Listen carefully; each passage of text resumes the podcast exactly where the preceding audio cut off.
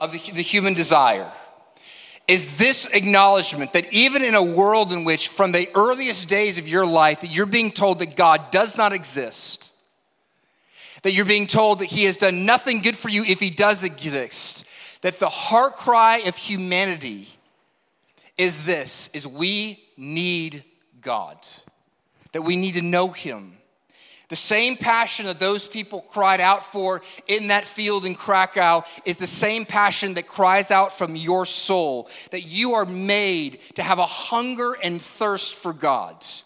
To know your God, as we said earlier, not simply about Him, but to be in personal relationship with God. John 17, verse 3 said this, and this is eternal life, that they would know you the only true God, and Jesus Christ, whom you have sent.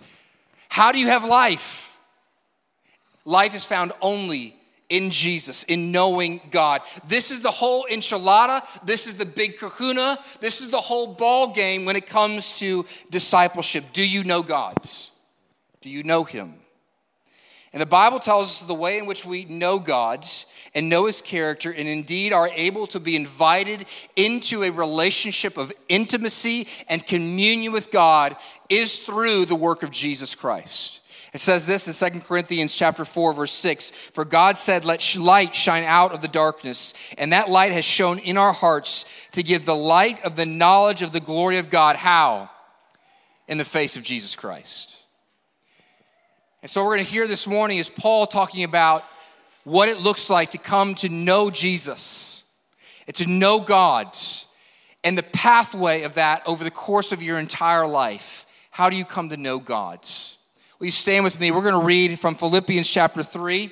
We're going to read from God's word. We're going to pick up in verse 7 and we're going to read through verse 14. We're going to stand in honor of God's word. It says this But whatever gain I had, I counted as loss for the sake of Christ.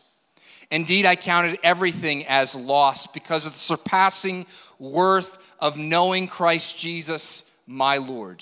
For his sake, I have suffered the loss of all things and count them as rubbish, in order that I may gain Christ and be found in him, not having a righteousness that is of my own that comes from the law, but that which comes through faith in Christ, the righteousness of from God that depends on faith that I may know him and the power of his resurrection and may share his sufferings, becoming like him in his death, that by any means possible I may attain to the resurrection of the dead. Not that I have already obtained this or am already perfect, but I press on to make it my own because Christ Jesus has made me his own. Brothers, I do not consider that I have made it my own yet, but one thing I do, forgetting what lies behind and straining forward to what lies ahead. I press onward toward the goal for the prize of the upward call of God in Christ Jesus. This ends the reading of God's holy, inerrant, and infallible word. May the grass wither and the flower fade, but may the word of our God stand forever. You may be seated.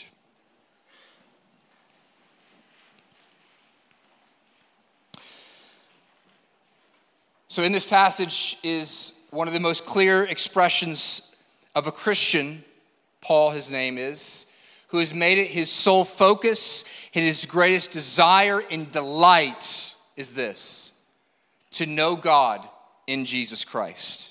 And Paul is sharing his life and his story in a sense through this. He, this is a personal testimony. He said, he's talking about his first person encounter of how he has come to know God and how he expects to come to know God. He is expressing to us the path by which one comes to know and experience and pursue God in Christ Jesus. And so I ask you, how do you come to know God? And how can we come to know God by learning from the story of Paul? Here's what we learn we come to know God first and foremost by seeing his worth, by seeing his worth. In verses 7 through 9, Paul uses the verb, the word counted three times. I counted as loss for the sake of Christ. Indeed, I count everything as loss and count them as rubbish. Three times. Counting. Counting. These are, this is actually, he's using counting language. That's what he is using here. And it's an accounting phrase. He is counting the value of all things. And he's saying, on one side of the ledger is all the things that I, I, I consider to be good and valuable and lovely in this life. That's on one side of the ledger. And on the other side of the ledger is one thing Christ Jesus. And he's saying that the ledger that has Christ Jesus, that is the side that is of infinite value and worth. So much so that I consider everything on the other side to pursue them, to have them instead of Jesus, would be considered incredible loss. But it's not because those things have lost worth. It's not because your family is bad and obey obedience is bad. It's the key word is hina in the Greek, in order that I may know Christ. He's saying that in comparison, that these things are as nothing in comparison to knowing and gaining Christ Jesus. And what does he say? To gain Christ Jesus is to be found in him. And that phrase, be found in him, tells us what Paul is expressing here about what we mean about knowing God. Joel talked about it earlier. That what we are talking about here in regards to knowing God is not simply knowing intellectual and theological knowledge about God. But what he is after is a deep and intimate and personal communion with God. Now, this phrase, found in him or in him, is used over 160 times in the New Testament. You'll hear it referred to as in Christ or in Christ Jesus or in the Lord. And what it is communicating is that your life is so in Christ, in knowing Christ, you are so uniquely and mystically united to Jesus in communion, in relationship to Him, that there is an intimacy, that word that was talked about multiple times on stage, an intimacy and communion with Him, that it's the same language that God uses in Genesis chapter 2 when He said that Adam knew Eve. Now, when it says that Adam knew Eve, it is not because the Bible is shy about talking about sex and sexuality. It is saying that to truly know someone in that level of intimacy, that is the type of relationship that God is beckoning you into. One in which you are fully known and you fully know Him. And this is more intimate than even the most intimate of human marriages. That He would know you that deeply and you would know Him because our marriages in this world are imperfect and they're transient and they're not eternal, but intimacy with God is perfect eventually, and it is unchanging and it is everlasting. To be found in Him means that everything that, that is good in your life is found through relationship to God. And so much so that everything that Jesus gets from God the Father, you now get. This is a very important concept to understand and begin to have it saturate into your heart, into your life. That everything that Jesus gets, that being connected to God through Christ Jesus is you get from God the Father everything that Jesus gets. It says in John 17, verse 3, that the Father loves us even as he loves Jesus the Son. Whenever I've read that, I always say this that would sound like it is heresy, except for the fact that God is the one who said it. That Jesus, that God loves you with the same love that he loves Jesus. That is unbelievable. But that is what is yours in Christ. You would have that kind of level of intimacy and communion with Him. And so, what this also means is not only you get this love, but there's all these specifics that come to you, these blessings that come to you in Christ Jesus. Let's just walk through them. You see, some of you walked in here unclean this morning and feeling unclean, but you are washed and clean in what? in Christ Jesus. You walked in here this morning feeling ashamed, but you are accepted in Christ. You may feel inadequate, but you are sufficient in Christ. You may feel broken, but you are whole and complete in Christ. You may feel unlovely and you may feel unloved, but you are loved and lovely in Christ Jesus. You may feel overwhelmed, but in Christ Jesus you are more than conquerors. You may feel condemned, but for you there is now no condemnation for those who are in Christ Jesus. You may feel lost, but you are found in Him. Every gift that God gives us, every promise, every spiritual blessing, every aspect of salvation, God's choosing you, God's calling you, God's setting his love upon you, God's forgiving you. All of these things can found, be found in one place, in one place only, in knowing Christ Jesus. And so to have Christ and to have nothing else means you have everything. But to have everything, but not to have Christ, means you have nothing. And therefore, Paul is looking at his life and saying, everything that I pursued, everything that I sought to build my life upon, whether it was my own righteousness, whether it was wealth or status or name or security in anything in this life, all those pursuits, he's saying, that was loss. That was a waste of time. Not only does he say it's loss, but he uses this word rubbish. Rubbish. The Greek word for that is a fun word. It's this word, kids, scubala. Scubala. And scubala, if you literally translate it, it means excrement, which means the most literal translation of the word scubala is another fun word for kids to say, which is simply this it's a four letter word poop. Poop. He looks at these old things that he used to value and places worth upon, and he says, Ew. That's poop. And he has utter revulsion for these good things, like being a Hebrew of Hebrews and being righteous and seeking to obey the law. But now he sees them as liabilities. But not just liabilities, but as poop to him. And what is the rubbish what is specifically, what does he say? We didn't read it earlier, but we'll read it now. Philippians chapter 3, verses 3 through 7. He says what he used to put his confidence in. Put no confidence in the flesh, though I myself had reason for confidence in the flesh. If anyone else thinks he has reason for confidence, I have more. I was circumcised on the eighth day. He was saying, listen, I was part of the people of God of the people of Israel, the tribe of Benjamin, a Hebrew of Hebrews. As to the law, I was a Pharisee. As to zeal, a persecutor of the church. As to righteousness under the law, I was blameless. But then he says this whatever gain I had, whatever gain I had, I counted as loss for the sake of Christ. He, you see particularly what he's pointing to? He's pointing to his resume. His resume is saying all those things, the, the degrees, the status, the righteousness, even the religious status, those things are nothing. That is his own record. He says it's garbage.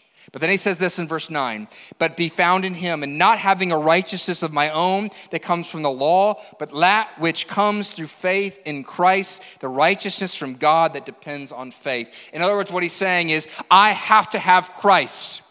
Because all this stuff I built my life upon is garbage, but to have Christ, I get everything. And specifically, I get his righteousness, I get his record, I get his status. He makes you righteous, God says, so that you may be in relationship to him. And Paul has come to see his accomplishments. And what you need to begin to see is it is not ultimately just your failures that keep you from knowing God. It is also also those things that you have looked to as your righteousness that have kept you from God. That those things that you have said, this is my record and this is what I can bring. But he's saying, no, I throw those to the side. These things cannot make me acceptable. That's why he says in Galatians if righteousness could be gained by law, then Christ died for nothing. And therefore, Paul is saying that anything added to Christ and his work in order to save us, to look at your life and saying, I want to know Christ and I need to do these things over here, all those added things have to be kept out. It is Jesus plus nothing equals everything, not Jesus plus your record equals everything. It is not Jesus plus your academic achievements that means everything. It is not Jesus plus your work success or your family beauty that mean, gives you everything. It is Jesus and Jesus alone. Because to add poop to anything is to subtract from it. Have you ever had an amazing steak cooked for you? I've had the chance to go to Ruth's Chris, I think, three times in my life. And so let's imagine you're going, you've gone to Ruth's Chris and you've ordered the filet, and you order it medium rare because you're not a Philistine. And so you order it medium rare, and it comes out, and it is a thing of beauty. I mean, this thing, it's thick and, and, and juicy, which I think might be a quote from a song. And, and, and you, when you cut it, it's like butter and it's perfectly seasoned. And, and, and but what if, what if you were to do this? You were to go ask the waiter, hey, my filet is, it looks great, but could you give me some A1 sauce or some ketchup? Now, if you're with people who love you and care about your discipleship, they will take the salt shaker and they will throw it at your head. And they will say to you, addition to perfection is an abomination. Addition to perfection is an abomination. That is what Paul is saying. Addition to the perfection of Christ's work is an abomination. And anything that tempts you to root your soul in something else, Paul says, I don't want to be near that. I don't want to be near rooting myself in something else other than knowing Christ Jesus. He doesn't want to step in it and he doesn't want to sniff it. And do you hear the force of it? Jesus is not saying, Paul's not saying that Jesus is better than any one thing in life. He is saying that Jesus is better than all other things added up in life. He is not saying that Jesus is better than anything singularly. He is saying that Jesus is better than everything else cumulatively. And that is why the psalmist says that Jesus is better than life, all of it. And this is why the old Afro American spiritual used to say, You can have all this world. You can have all this world, but give me Jesus. Is that your perspective? Is this the great longing of your soul? Is this the thing that drives your life? That I get up in the morning and I want to know Him more deeply and more beautifully than I did yesterday. Now, what drives us to such a deeper experience of knowing God in Christ? What are the practicalities of things that would lead you there? Now, there is the Word, and we want to give you some ways strategically to get in the Word. But what drives us to the Word? And, and there's prayer, yes. That is intimacy and talking to God and communing with Him. But what drives us crying on our knees?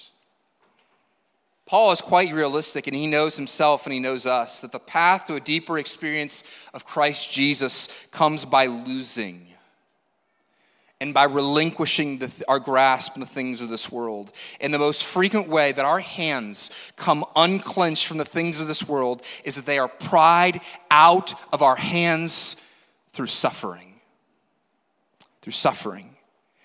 So Paul shows us that he has learned to know Christ more deeply and with power through suffering in the ways that Christ suffered. That's your second thing I want you to see this morning. That if you want to come to know God in Christ Jesus, if you want your discipleship to grow in depth, you have to be willing to share in his sufferings. Philippians 3, verse 10 and 11, it says this that I may know him in the power of his resurrection and may share his sufferings. What does he mean by that? Becoming like him in his death, that by any means possible I may attain to the resurrection from the dead. Now, real quickly, what does he mean by the power of the resurrection? This is the fullness of knowing God.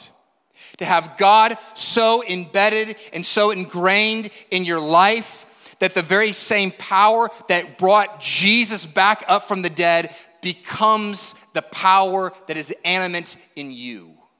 That's what he's saying. That our knowledge of God reaches new depths, and, or we might say new heights, and are experiencing by experiencing the power of God in our life.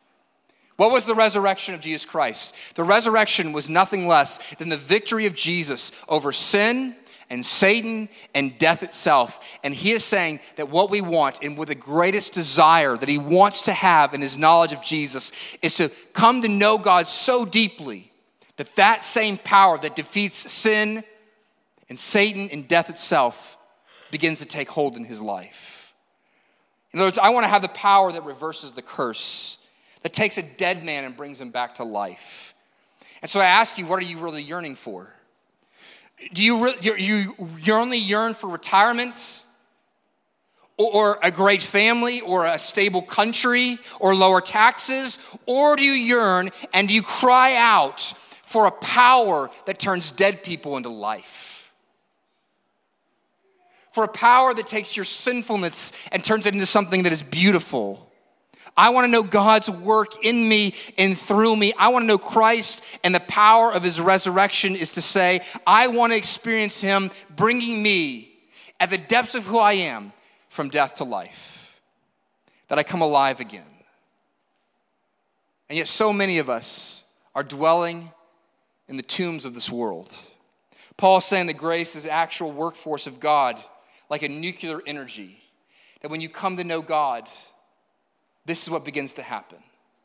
Your life is flipped upside down from death to life. And we say, Yes, Lord, I want that. I want the power of your resurrection. And then he tells us the way to share in his sufferings. And we say, No, Lord, not that way. Not that way. If you want the power of the new life, though, this is the principle. If you want the power of new life to course through your life, if you want an intimate experience of God's power, here's the way adversity, loss, and upheaval and pain. Now, understand this it is loss and it's suffering. It could be persecution. And it could be that high point of pain and sorrow in your life, the, the death of a child, or a deep and dark sickness or depression. And that is true. But I think it's also the routine things. Taking on Christ's suffering is best understood in regards to taking on the long road of servanthood and the long, long path of death. We tend to think of it as a one stop shop. I experience this persecution and I'm good. That's what experiencing the suffering of Christ is. But actually, the place in which is, he most recently talks about the suffering of Christ is in the very previous chapter in Philippians chapter 2, where he says this Have this mind among yourselves, which is yours in Christ Jesus, that though he was in the form of God, did not count equality with God a thing to be grasped, but he emptied himself by taking the form of a servant being born in the likeness of men and being found in human form, he humbled himself by becoming obedient to the point of death, even death on the cross. What was the mindset of Jesus? He did what? He died daily. He got up and he said, I am the servant of all and he suffered and he died. The form, it says he, he gave, laid aside the form of God and took on the form of a servant. The Greek word there is the word morphe for form. And it's the same exact word that's used here in Philippians 3, verse 10, where it says we are becoming like him. In other words, to become like him is that you take on the form of a servant day in and day out. In other words, this is not a one time dying, this is a daily dying. That's what he's calling us to. To share in the sufferings of Christ means you share in the sufferings that he experienced. And he experienced what? All the panorama of griefs and sorrows. His body, it grew tired and weary. He was betrayed and he experienced relational sorrow. He labored and he got physically hurt. His body felt broken at times. He gave himself day in and day out to serve others who wouldn't give a flip about his service. He experienced poverty and want. He served his disciples and he washed their feet only to see them then betray him. He was led into the wilderness and he experienced hunger and thirst and weakness and temptation. He experienced all of that. And then he went to the cross where he obeyed to the point of death. And it is joining Jesus in the pathway of daily service, of bearing up under the sorrows and the sufferings that he leads you into, that allows us to know him better. And Jesus told us this is the way it was going to be. When he calls his disciples, when he specifically calls them and says, Come and be my disciple. We say here we want to make disciples who know God. And he says, Guys, I want you to be my disciples. And he said this. What did he say to them? In order to be his disciple, what did he say they have to do? Take up your cross daily and follow me. And our crosses are going to be different, each one of us. You have a different cross to bear, and you share in Christ's suffering in a different way than I share in Christ's suffering but they are under his hand and under his care. This is what Paul means when he says in Philippians chapter 3 verse 11, he says this, so that by any means possible I may attain the resurrection from the dead. Now what you might hear there is I have to do these things in the hopes that I will get resurrection at the end of all things. But, you might hear uncertainty in his words. Am I sure I'm going to reach the resurrection from the dead? But uncertainty of resurrection is not what is uncertain here for Paul. He knows he's going to be with Jesus he, uh, for all of eternity. What is uncertain is the path that God is going to choose to take him through. What is the way of suffering that God has chosen for me? I don't know, God, what you're doing, And I don't know how God is going to do it. I don't know how long it will take and what it will take, but I know that where God is leading me, and by whatever route God in His wisdom and in His providence shall ordain, I shall say, Yes, Lord, thou art my master, and I am thy servant. And that wherever you, you lead me, I will follow as long as you give me yourself. What my suffering will be, I do not know. And isn't this so much of the fears of our life? God, what are you going to ask me to endure? What sorrows and pains will you ask me to walk through cancer? Will you ask me to walk through watching my child walk away from you? Will you ask me to walk through incredible pain physically? Will you ask me to to walk through what it means to cling to you in the midst of depression and anxiety. What will you ask me to walk through? But he says, somehow, even through these things, that these are the means by which you will attain to the resurrection from the dead. There was a missionary named, Chrissy Chapman who spent many years in the, the African country of Burundi. She tells the story of an 84 year old man who she came across sitting in the dirt as she was distributing kind of, we'll call it porridge one day to a people that had been displaced and they were in a camp. And the old man walked down from the mountains some 20 kilometers over five days. And the old man, after having walked down, he, he told this story to this woman as she fed him. And he said his entire family had been killed in the civil war that had been going on nearby. His wife and his five children, as well as his five children's whole families. His house had been burned and he had escaped with nothing more than the clothes that he was wearing. And as she gave him food, the old man looked up at her with tears in his eyes and he said, Madam Missionary, I never realized that Jesus was all I needed until Jesus was truly all that I had. It is the way of suffering that you come to see your need for him and that he truly will satisfy you the old man was not saying that his family was rubbish, but he is experiencing the suffering that Jesus really is enough. That it is hard to imagine for us, isn't it? That we are buffered with all, like multiple layers of comfort. Like we can't even stand to have one layer of our comfort taken from us before we go, Oh, how long, oh Lord? The loss of good things, we, we, we, it's unfathomable to us that they could be gained. When most of us feel like we could not survive without the good things that that man lost. That you would look at God and say, Take me home now, just kill me, like Job's wife told him to do. Which is why we spend so much energy and anxiety trying to protect these things that we think are our life. But just imagine with me the freedom that comes in knowing that Jesus is enough and that joy in Him could be experienced even if He takes His good gifts away, but also that when you experience joy in Him, suddenly you don't hold on to His gifts so tightly, and so you actually can begin to enjoy them rightly for the first time. Larry Crabb put it this way in his book Shattered Dreams, and I'm sorry I don't have it on the screen for you, this quote, but he said this Suffering has its function.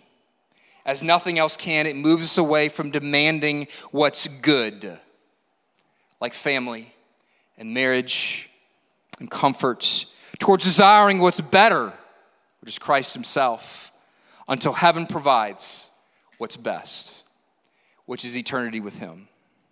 Paul doesn't know the form or the frame or the path of suffering that God is going to walk him through, but he does know. He does know where it leads. And where does it lead? It leads to Christ. It leads to Christ. And he says, It does not matter. However, way you want to take me, as long as the end is a resurrection with you, is life eternal with you. And so this is why Paul says in 2 Corinthians 4 16 and 17, we do not lose, lose heart. Though our outer self is wasting away, our inner self is being renewed day by day. For those of you that are older and your bodies feel like they are literally wasting away, here's the image that there is a two way street going on in your life. That your outer form through suffering is being wasted away, but in, internally, Christ is becoming more real to you. And in that, there is greater life that I am dying, but I'm becoming more alive. So let me ask you this Will you submit? Listen, when we talk about discipleship, I have young guys come and ask me, Oh, what's the philosophy of discipleship at King's Chapel? And then what they want to know is what's all your strategies for helping people grow in Jesus? And we have strategies. I can give them answers, but we're not near as good as disciples as Jesus is.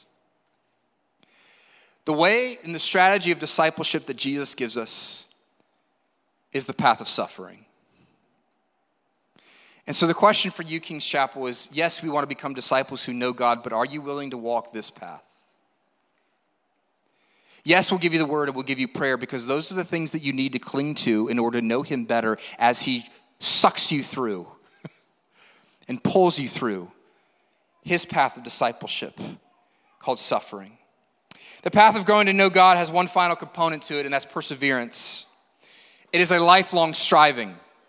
A striving not for a day or a week or for a few months, but a lifelong striving. And so we say this if you want to know God, you got to strive in his grasp. We come to know God by striving in his grasp. We see this in verse 12. Not that I have already obtained this, Paul says, or I'm already perfect, but I press on to make it my own because Christ Jesus has made me his own. Paul is saying this I press on towards one thing set your mind and your heart for a lifetime on seeking to know him. That, that, that, that, he calls us to a single minded devotion to see Jesus as both the goal and the reward of this life. Did you know that there's incredible power in having a single minded devotion and having single minded focus and saying, This is the one thing? You know, we see, we have, we have, we have illustrations of this in nature. Lasers, for example. What is a laser? Well, if you think it's light that is pressed through in a concentrated, directed focus fashion. You see, a simple magnifying glass can focus the rays of light in such a way that you can burn the ants and the lizards in your yard. Every nine year old knows this. But regular light, if it's given a direction that is wholly focused, becomes unbelievably powerful. That if you were to shine, a, if you put a light bulb, these lights, they have power, but th- their power is disseminated over because they, it's the light scatters. But what God is calling us to do is to take everything in our life is to press it through this one goal to know Jesus. And that's what a laser is. A laser is the light gathered up and it's put in one direction so that it can burn a hole through diamonds. That's what a laser is, and that's what Paul is calling us to here. He says, I press on, I press on, I push through. He says, I'm gathering up all of the Christian life, all the things that I do for this one purpose, and that is the one thing that I'm after. And what is that one thing? To know Jesus Christ, to know Him. This means gathering up your work and your family life and your finances and saying that these things, these things are all here so that I can experience a greater knowing of God. He's saying we come to know God as we make him the one thing. And that we come to know him as we make him the one, one thing for a lifetime. That we strive and we pursue and we cast off anything and everything that might keep us from knowing Christ Jesus. That's what the writer of Hebrews says in chapter 12, verse 1. Lay aside every weight and every sin which clings so closely, and let us run with endurance the race that is set before us. To what direction? looking to Jesus, the author and perfecter of our faith. The one thing to take hold of is Christ, to cling to Him, and to keep clinging to Him no matter how you might describe the season that God has put you in. That you cling to Him to the end.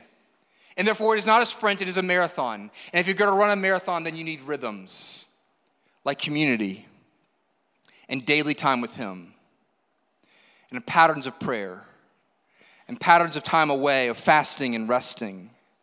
You see, for many of you, your one thing is this. It's interesting. For many of you, and I know this because so many of you are like me, you have a bunch of kids. And you're discovering over and over and over again that if you're honest, if people go, hey, how you doing? What's the thought that goes in your head? You go, I am tired. That's, the, that's how I'm doing. And, and, and, for so many of you, I, I hear the way you talk about your life, and your greatest, the one thing that you're after is this, is to make your life manageable. But you, what you're going to find is that's going to be taken from you life is not manageable. Something always comes along in suffering that makes it unmanageable. But when the one desire is to know Christ, what do you find in Christ? Rest. Rest. And so seek to know Him. But how do you know you'll get there? I mean, you think about, like, I got to cling to Him and I got to run a marathon for the rest of my life. I mean, I'm, I've been doing this Christian thing for six years and I'm exhausted already. This, it says to strive. That's a long time of striving. I mean, I, I, I, got my arm, my forearms don't have what it takes to cling to Christ in the way that I need to. And so, what would have you, what would allow you to keep going? Where's the strength that comes from to do that? Or what would even allow you to begin to start this pursuit of Him? To go, wait, I have to do this for the whole, my whole life? It is this truth that you can be confident that as you cling to Him, and even as you're weary and tired, that you cling to Him not because you are so strong, but because He has taken hold of you.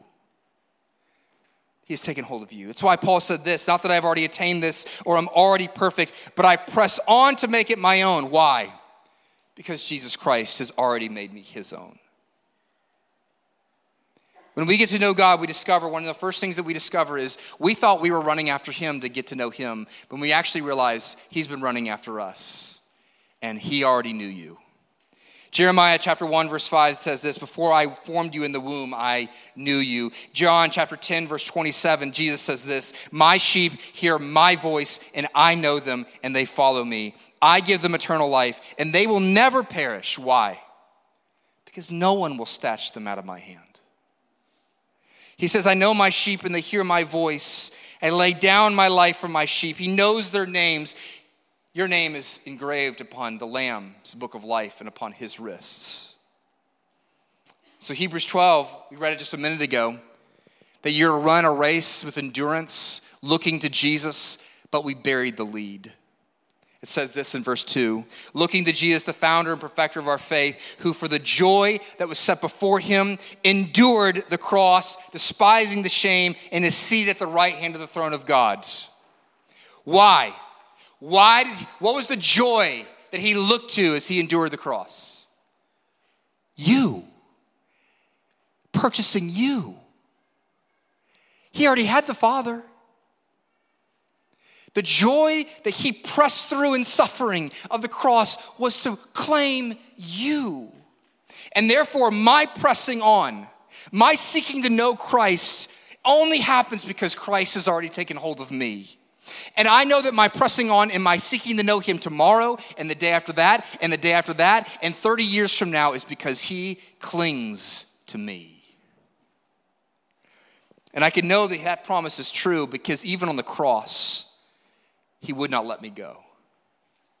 Jesus says, No one can come to me unless the Father who sent him draws him. But Paul here is saying, I only grasp him and I'm only drawn to him. I only have an intense desire to cling to him because he first, he first clung to me.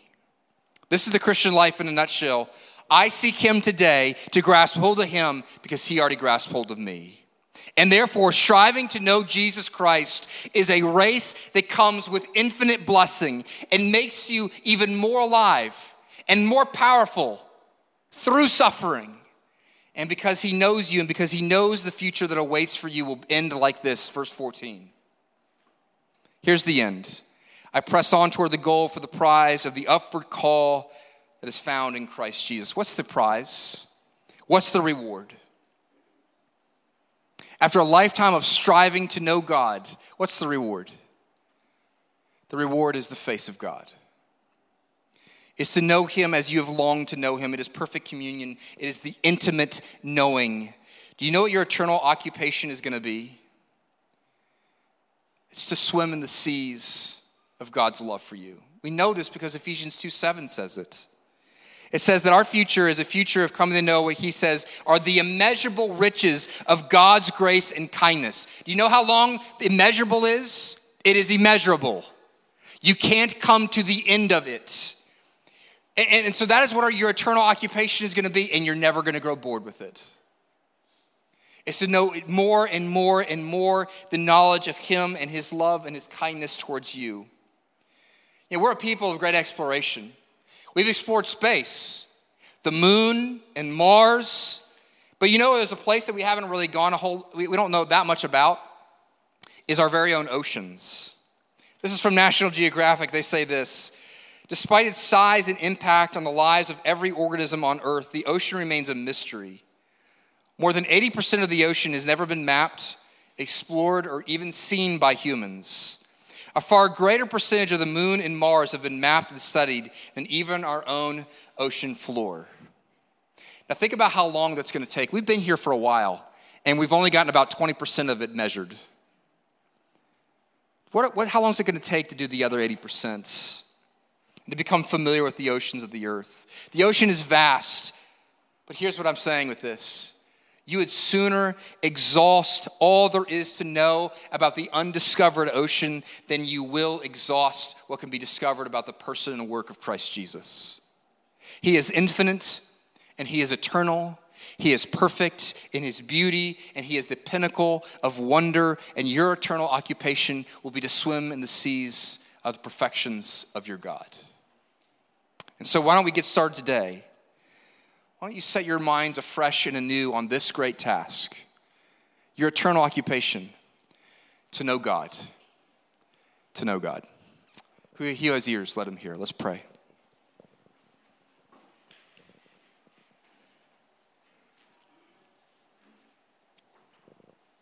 Lord, I am uh, reminded of Psalm chapter 27, where David says this one thing, one thing I ask is to gaze upon the beauty of the Lord in his temple. And so, Heavenly Father, I pray that that would be our heart cry. That we would daily wake up and we would say, I need more of you. That I would need more of you. And Lord, for those who are willing to pray this prayer about their discipleship, would we be willing to pray this? Lord, do what it takes to make me cling to you. And so, Lord, if that is suffering this year, then so be it. Lord, would you remove those things that have hindered my knowledge of you and my clinging to you and my delight in you? So, for those in this room, Lord, who have never actually clung to you, I pray that they would begin to see by your power of your spirit that you're of infinite worth. You're of infinite worth. That all the things that they're seeking in academic success and financial success and familial success, that these things, Lord, are passing. But in Christ Jesus, they have all things. In Christ, they have forgiveness and they have acceptance and they have significance and they have value. And so they would begin to see that these things all point to them in their heart of hearts that they would say, There's one thing I need. One thing I need. His name is Jesus. Would you cause us to cling to you? We pray this in Jesus' name. Amen.